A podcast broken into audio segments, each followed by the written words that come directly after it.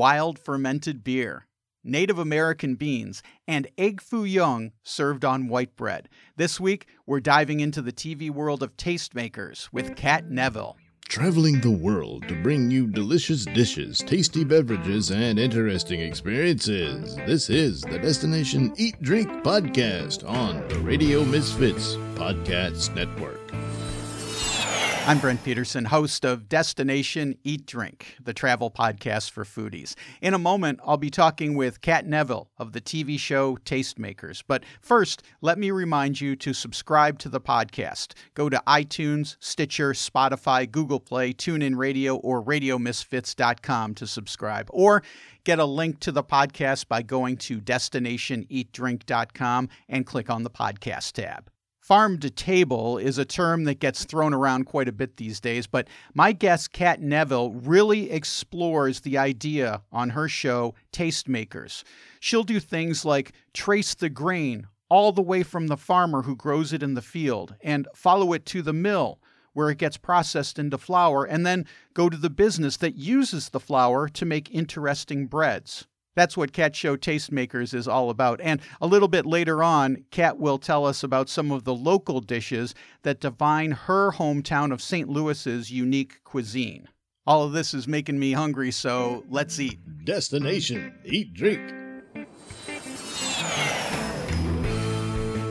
Catherine Neville is an Emmy Award winning TV host and personality. She's also the publisher of Feast Magazine and was co founder and editor of Sauce Magazine. Kat, welcome to Destination Eat Drink. Thank you so much for having me. Kat, you are the host of the TV show Tastemakers on PBS, explain the concept of tastemakers. So, you mentioned that I've been in the food media industry. I've been in the food media industry for about 20 years. And in that time, I've really watched the local food movement um, evolve and explode. And, and when I was given the opportunity to create a new platform um, that would air on on PBS, what I wanted to do was tell stories that were not already being told in the food space. There's a lot of food media, and people are doing incredible work. Um, and there's a lot of stories about chefs and even farmers but what i really am seeing is kind of this this new kind of like third wave essentially of food is that not only do people want to know that their bread was locally baked they want to know where the flour was milled where the grain was grown. Um, and so that's what the heart of this series is about. It's about the maker movement. And what i do is i center the stories around the makers themselves. And that could be anyone from for example, Barton Springs Mill um, in Dripping Springs, Texas, where he is um, essentially a grain hub and he's sourcing grain from Texas farmers and he's supplying those products to local bakers and um, distillers and brewers. So I used James Brown is his name. I used James as kind of the tent pole and then I talked to the maker about who in their world, you know, is the biggest part of their story, has the biggest impact. And um, so we kind of build the story around um, around them, but it's not just a profile.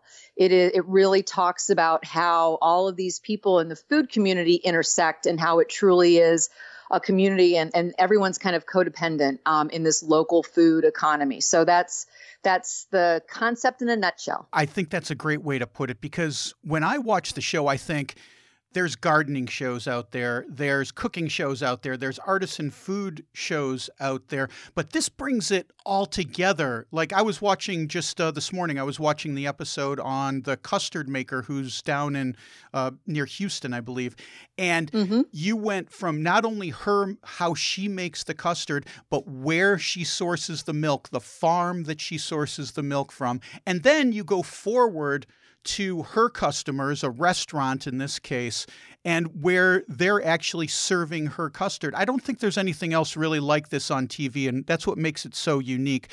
You mentioned the maker movement, Kat. What what is the maker movement? How do you define that? Well, that's that's a really good question. And if you Google maker movement, it really kind of started, or at least when you Google it, it will it will say that it's kind of in the heart of the tech community people who are coding their own scripts and things like that. But really, it's it's where you see people creating, and maybe it's people. It's kind of like Etsy. It's people who are making crafts, people who are brewing beer. Pre, you know, it's people who are creating something. They are making something that is an extension of themselves, and so you know, it's really it's a response uh, frankly, to the kind of homogenization of our culture where you stop into the grocery store and everything is from, or used to be, everything used to be kind of from um, a large corporation with these really big brands. And people are looking for something, and I hate using the term authentic because I think that it's overused and frankly kind of trite, um, but something that has um, a story behind it, for lack of a, a better way to put it,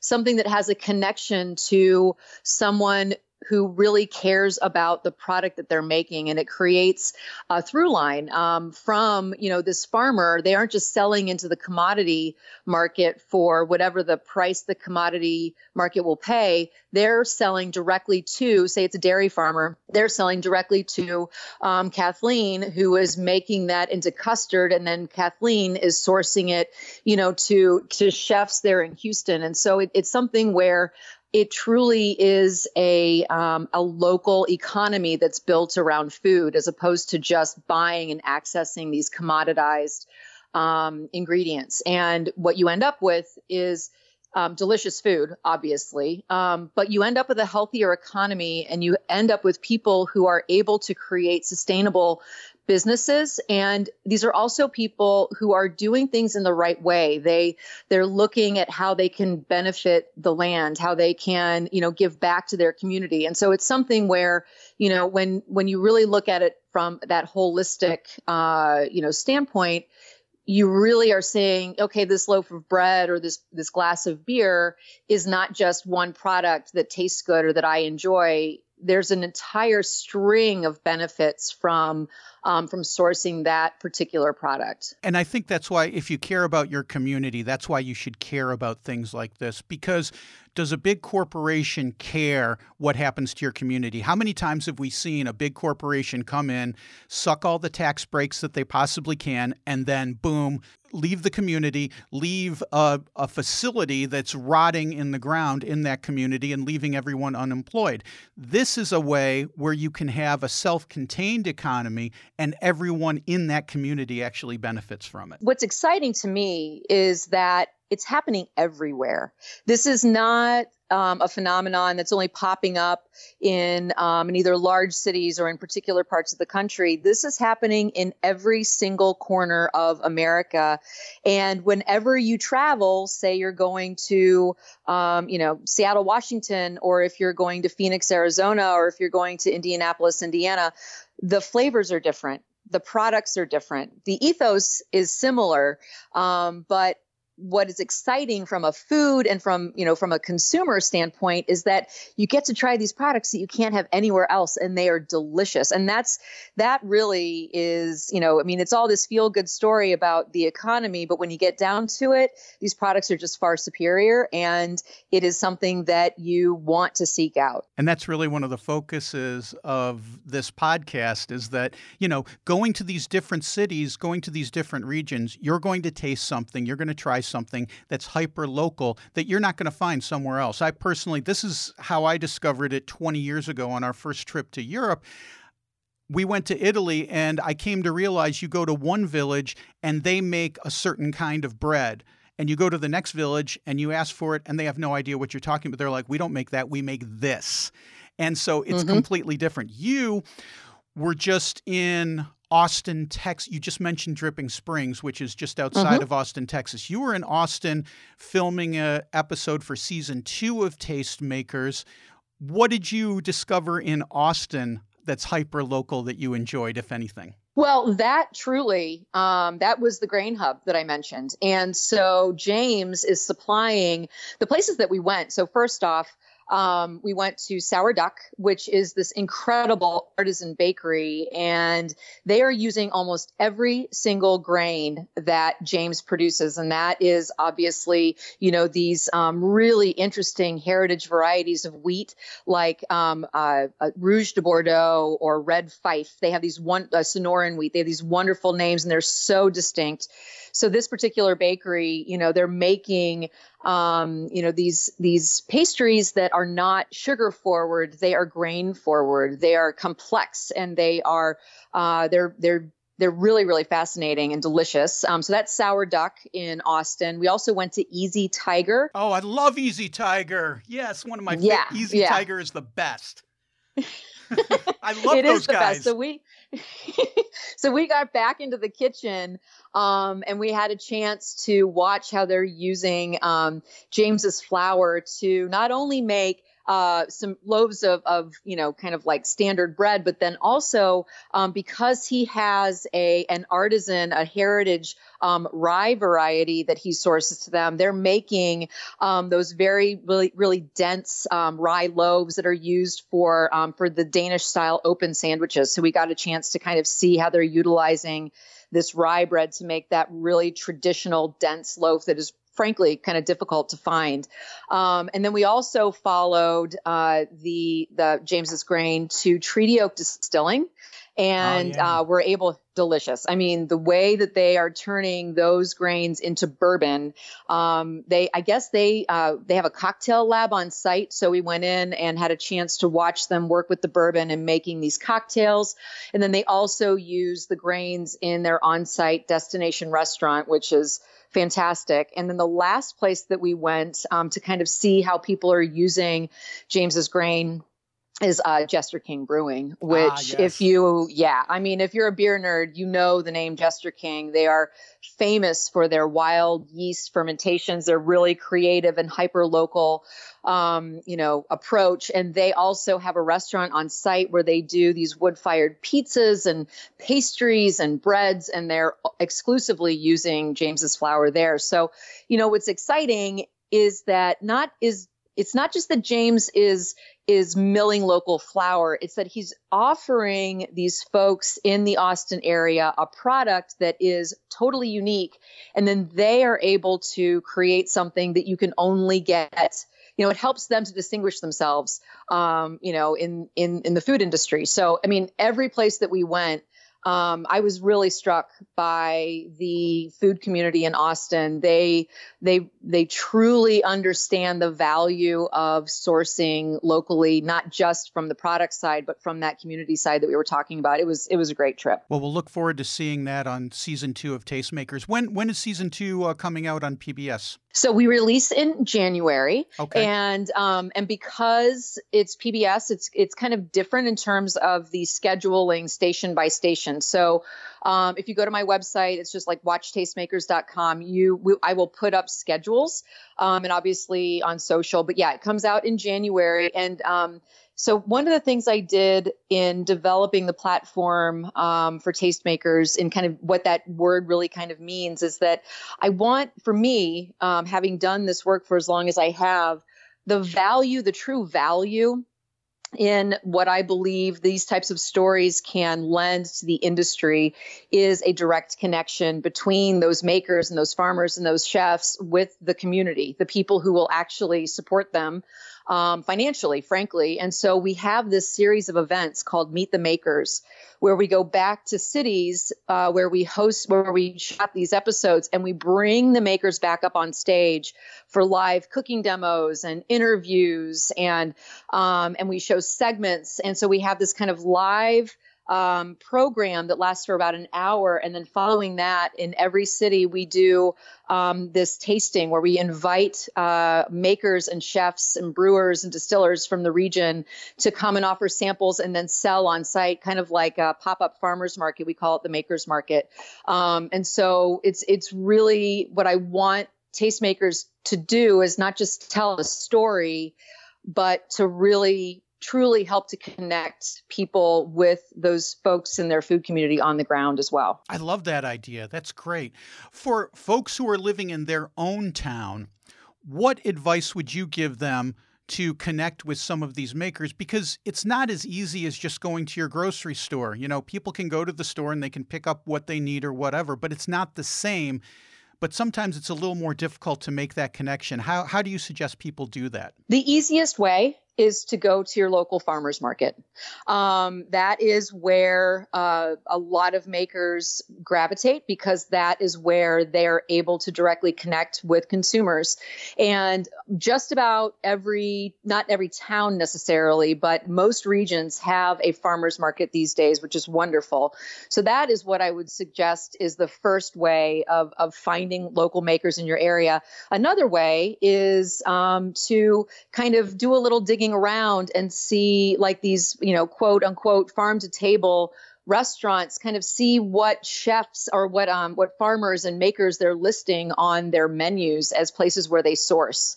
Um, so sometimes these these makers and these farmers don't necessarily want to go direct to consumer in in uh, you know at a farmers market specifically, but still have products available. And so um, that's another way to kind of uh, you know hunt down um, some some local folks. People may not realize that for a 30 minute show or a 25 minute show that you do for PBS, you're spending an entire week on mm-hmm. location. Mm-hmm. Uh, when you're on the road, what are some of your favorite ways to explore a city and dig out some of the more uh, I'm going to use that word you don't like, authentic places. uh, some some places that might be a little more off the beaten path. Well, I mean, obviously, the interwebs are a wonderful resource. There are so many um, local media sources. You mentioned that I'm the publisher of Feast Magazine, which is a, a regional magazine in um, that covers the state of Missouri, and that is number one. I seek out local media to see who they're covering. Edible um, is a wonderful kind of network of um, of magazines that are really focused on um, on highlighting local makers and chefs and farmers and all that kind of stuff. So if there's a um, an edible in the city that you're going to, that's good. Obviously, Eater does a fantastic job, but but for me, what I really do is I talk to the folks who I'm going to be connecting with, and I'm like, where should I go? And um, and so, like for example, when I was in Austin just recently, we went to a place that um, that James recommended called Suerte, and um, and what they do is they have kind of like this Latin inspired fusion, quote unquote, menu, and they are using his corn in a, some really interesting ways, in like tamales and um, and all those other uh, like in uh, tortillas, and they'll have like his blooder, bloody butcher red corn tortilla. Um, you know, kind of that was paired with this wonderful ceviche. You know, so um, I like to ask the people who really are in the know, uh, those, and those are the folks on the ground who are in the industry. What are some of your your other favorite cities or places to visit um, when you have some time to travel for yourself? Does that ever happen? Never happens.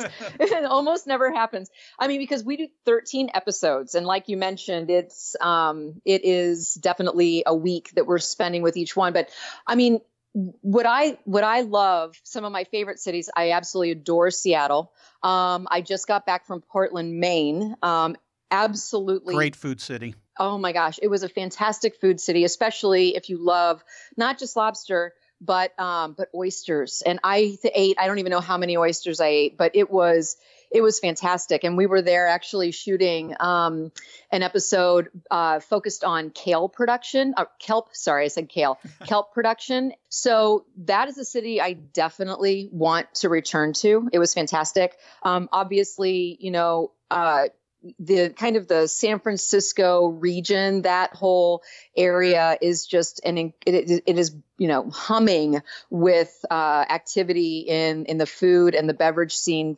And I mean, you can never go wrong going to New York. I mean, what I I grew up traveling. Um, my dad was in the military and so what i love is just being able to explore and go to places that that are unfamiliar to me i love that that experience of of of finding a place for the first time. So I'm always just kind of uh, just trying to find new spots. Um, one of my favorite cities that I, I kind of drove through when I drove from LA to St. Louis a few years ago. I absolutely love like Santa Fe is is a gorgeous yes. city um, and you know not just the food scene but the art scene. You know there's just so much going on and it's just really distinct. I mean from coast to coast the united states is an incredible place to explore. I love santa fe. I've i've written uh, extensively about it on my website. One day i will do a podcast on santa fe. My mom got me into santa fe when when i was a kid. She used to go there all the time because she loved georgia o'keeffe.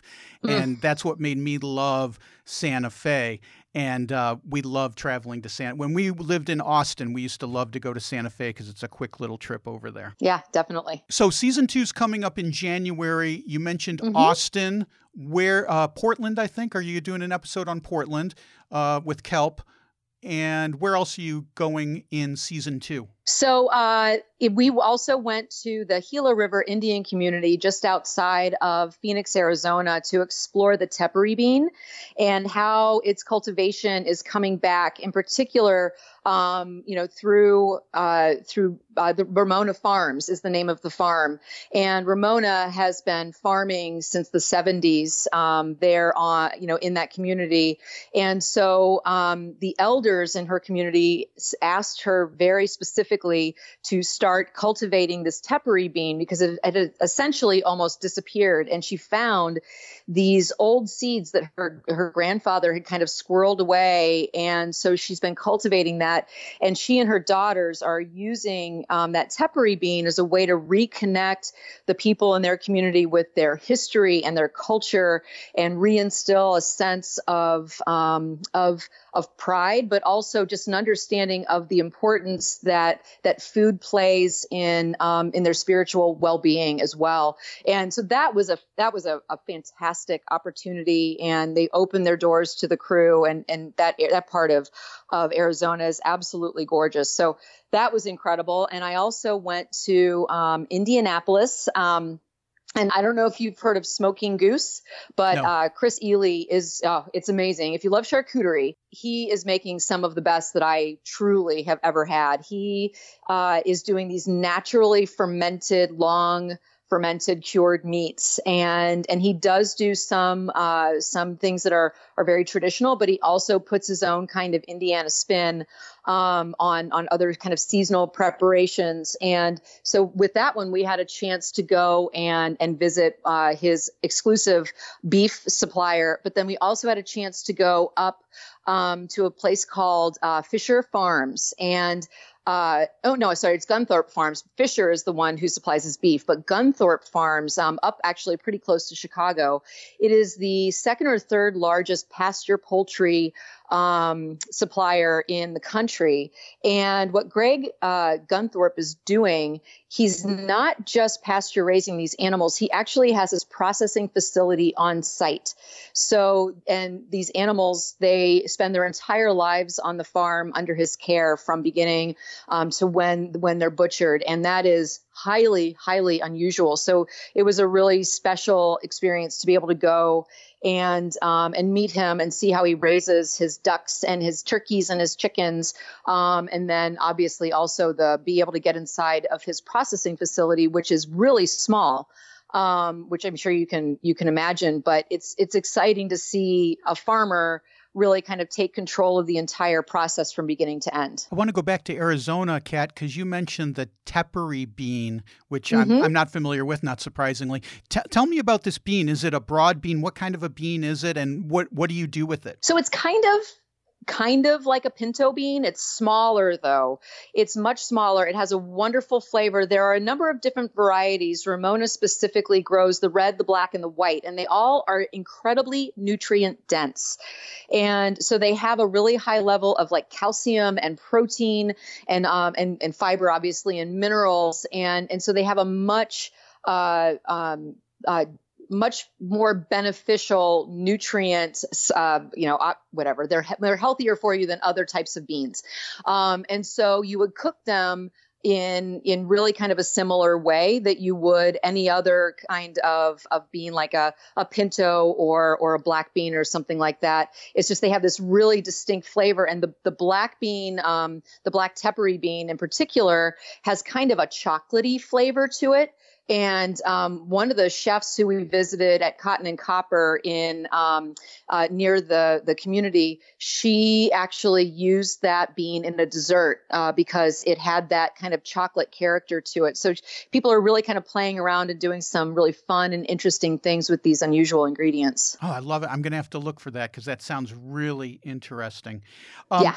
One of the great, th- you know, you do this, you do your show Tastemakers. I was wondering any plans for taking Tastemakers international? Because I can envision you in France or in Italy just doing some amazing shows. A lot of people have asked me that, and I I would I think that it sounds like a, a wonderful adventure, but I really want to tell the story of American food in my for me personally what i see this moment in time as is kind of a renaissance or even a not even a renaissance. It actually is a, a defining moment for american food. I mean look at where we were back in the 70s when the idea of fine dining it was french food.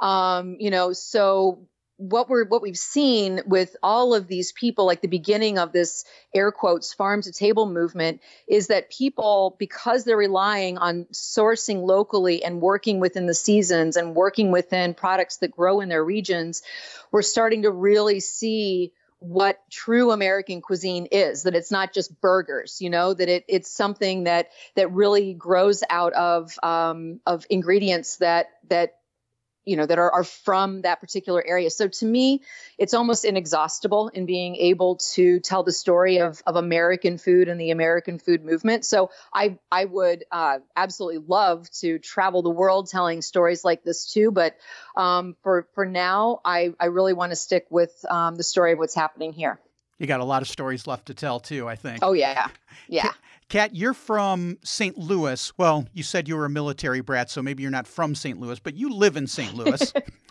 yes, and, I do. And the Gateway City has a really unique food culture. And I don't think a lot of people realize this, but let's talk some famous St. Louis dishes. Well, first of all, what are some of your favorite places to go in St. Louie? Where where do you like to go, and what are some of your favorite dishes? Well, so um, one of my favorite places at this moment is uh, a place called Louis, and it is the in the DeMun neighborhood, which is right near Clayton in in St. Louis.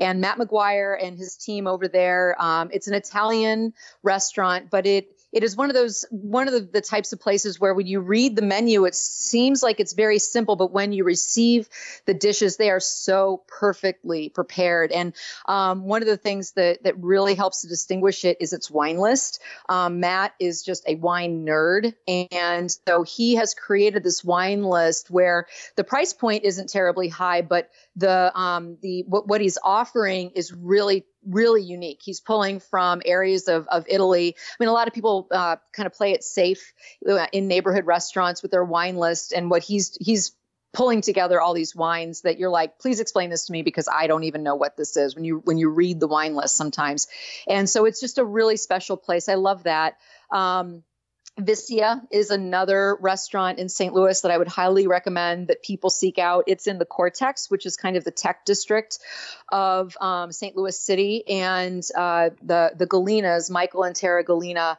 are really doing um, again this kind of like working directly with local farmers and makers and the the food that they're um, producing there because they have this massive wood fired oven that is outside that they're utilizing um, not just as like uh, like to do pizzas they're hanging things in the chimney and they're you know they're they're spit roasting meats and they're just really doing some some interesting and very current um, preparations. So those are two that i would highly recommend um, folks check out if they have a chance to come to st louis. I think most people if they know one thing about st louis they probably know about little italy and yeah. because of that, maybe they know about um, toasted raviolis, uh, which you know apparently had their start in St. Louis and is a very famous St. Louis dish. What, what about toasted yes. raviolis?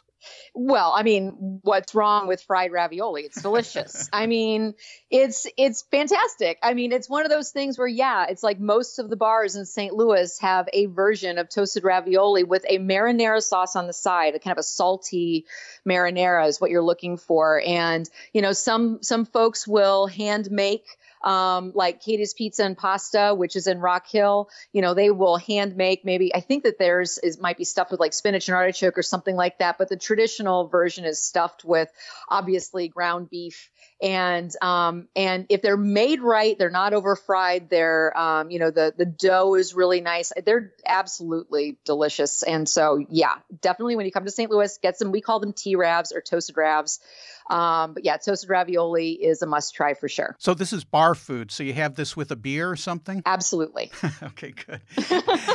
and St. Louis has their own kind of pizza, St. Louis pizza. Des- describe yes. this. Okay, so St. Louis style pizza, which I like, even though I am not from St. Louis, it has a very thin crust. Um, and then the the tomato sauce, which is applied in a relatively thin layer, is kind of sweet and has a lot of oregano. Um, and whatever toppings, that's fine. But what distinguishes St. Louis style pizza that if you live in St. Louis, um, this is kind of a, a, point of contention for many, many people. It is the Provel cheese. And Provel cheese is um, you really can't find it outside of St. Louis uh, very easily. It is, and you, it's like capital P. So it's actually a trademark type of cheese that mixes together uh, provolone and Swiss and cheddar and a little bit of um, smoke. Uh, like smoke flavoring, believe it or not, and it melts kind of like uh, it melts really really cr- it's very creamy. And so it melts into all the, it's a mixture of cheeses Kat it's a processed cheese. Okay so the, very they process together okay. all yeah they process together all these kinds of cheese. And um and so it melts uh, into this kind of creaminess that and that's one of the things that distinguishes st louis style pizza as well is you want it to be cooked a little too much. Like you want that cheese to really kind of get into all the nooks and crannies and for it to be just a little bit caramelized on top that's when it's a really perfect St. Louis style pizza. And is there any place in St. Louis where you'd say, this is the spot to go to get St. Louis pizza? Oh my gosh, yes. And of course, the name of it is escaping me. I will have to email you so you can put it up on your website. But it's this place that's been around since the 50s. And if I keep talking, maybe I'll remember. Um, but they are actually in the basement of a house in South City. Oh, and um, it. and it's yeah, it's awesome. And you go in and it still has kind of like those mid-century, like 1970s style murals all around and um, everything is served on a tray. And uh, those pizzas are absolutely my favorite. They make all of their sausage in house. I'll shoot you an email with the list so you can put it up on your website. We'll add that to the show notes, and we'll also put all these places that you're talking about um, before on the show notes as well. Something I've never had in St. Louis, and I'd never even heard of till I started researching St. Louis, is the St. Paul sandwich. and I, I I'm not going to comment on this. I'm going to let you comment on it because, I, like I said, I've never had it. So tell me about the St. Paul sandwich. I mean, it's one of those kind of weird things. It is um, egg foo young on white bread, essentially. Um, and there are various versions at um, Chinese restaurants all over. And it also is a very kind of like mid century Americana dish. And um, I've had kind of elevated versions of it. Um, but it's one of those comfort food uh, dishes where, you know, there's mayonnaise on white bread with an egg foo young patty. And it's just, it's tasty. And it sounds weird, but a lot of those types of, you know, um, like you want something like quick uh, like guys who like maybe had a break at the factory they want something that they can go in that's handheld that's quick and they can run back to to work. And that's you know st louis has an industrial past and and that's kind of where that sandwich grew out of. And then the last one i want to ask you about kat is uh, something called the slinger which i'm also not familiar yes. with okay so the slinger is uh, is hangover food times 10. Um, and there are a lot of different versions, but essentially it's like hash browns on the bottom and either sausage patties or hamburger patties Uh, and then it also has um, eggs and chili and cheese and onions. So it is, um, you know, there people kind of change it up uh, depending on where you're where you actually get your hands on one of these things. But if you're hungover on a Sunday morning or a Saturday, you get yourself a slinger, you're going to feel fine. Gotcha. So you mentioned hangover food, the slinger. Um, but let's go back pre hangover, where do you want to go out in St. Louis to enjoy an evening? Oh my gosh. Well, it depends on what you want to do. St. Louis has an incredible craft beer scene. Uh, there are many, many, many uh, wonderful breweries. As far as neighborhoods, the Grove is fantastic. Uh, the Central West End is is kind of like one of those places where you can walk from place to place. Um, but if you're interested in kind of like that you know, getting a taste of craft beer, um, I would highly recommend going to Side Project in Maplewood. Um, they, uh, kind of along the lines of Jester King, who we talked about earlier, they are doing some really interesting um, uh, beers, doing a lot of wild ferments and and some really funky kind of Belgian style stuff, really delicious. Um, there's also Perennial. I would highly recommend seeking them out. They're um, kind of in South City, and they have a great restaurant on site as well. Um, some again, kind of like sourcing locally there's Four Hands, which is in LaSalle Park. There's Urban Chestnut, um, which has two locations, but the one you want to visit if you're coming to St. Louis, I would recommend is the one in the Grove because they have a great beer hall with all this fantastic German food. And um, there are just a, a, ton of, you know, Civil Life Brewing. There are just a ton of really great breweries to check out. And there are also a number of distilleries that are popping up um, not just in St. Louis, but kind of in that entire region. And, and one of my favorite spots to go is still 630.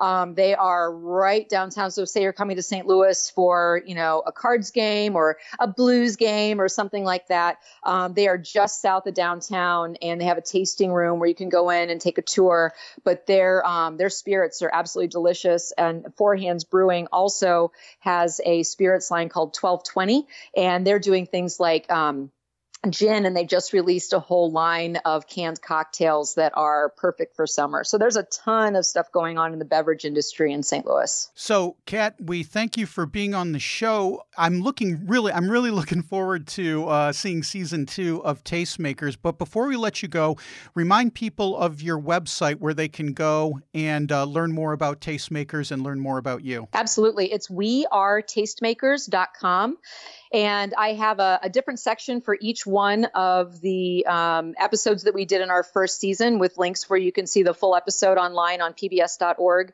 And if you follow um, what we're doing on like on Instagram, um, I am I'm just kind of like posting as we're on the road. So that's how you can kind of follow what we're working on for the second season. And yeah, when that comes out, that's when we have Meet the Makers. So if if anybody wants to join me um, on the event series, all that information will be online as well. Well, keep us updated with that, Kat, because we'll put that on the website as well when you're doing all of your uh, events around the country. Kat Neville, thank you so much for being on Destination Eat Drink. It was my pleasure. Thank you so much. I just love talking to Kat Neville. She's got such great energy and passion for local food. You can catch her show Tastemakers on your PBS station. And thanks to Kat for schooling me on St. Louis pizza and slingers. That's going to do it for this episode of Destination Eat Drink. We drop a new episode each Friday. Subscribe to the podcast so you'll never miss one. Join me next week. We're going to visit Hawaii's island of Kauai. Destination Eat Drink is distributed by Ed Silla. Big thanks to him. I'm Brent Peterson, and I'll see you down the road. Join us next week for another culinary adventure on Destination Eat Drink, a presentation of the Radio Misfits Podcast Network.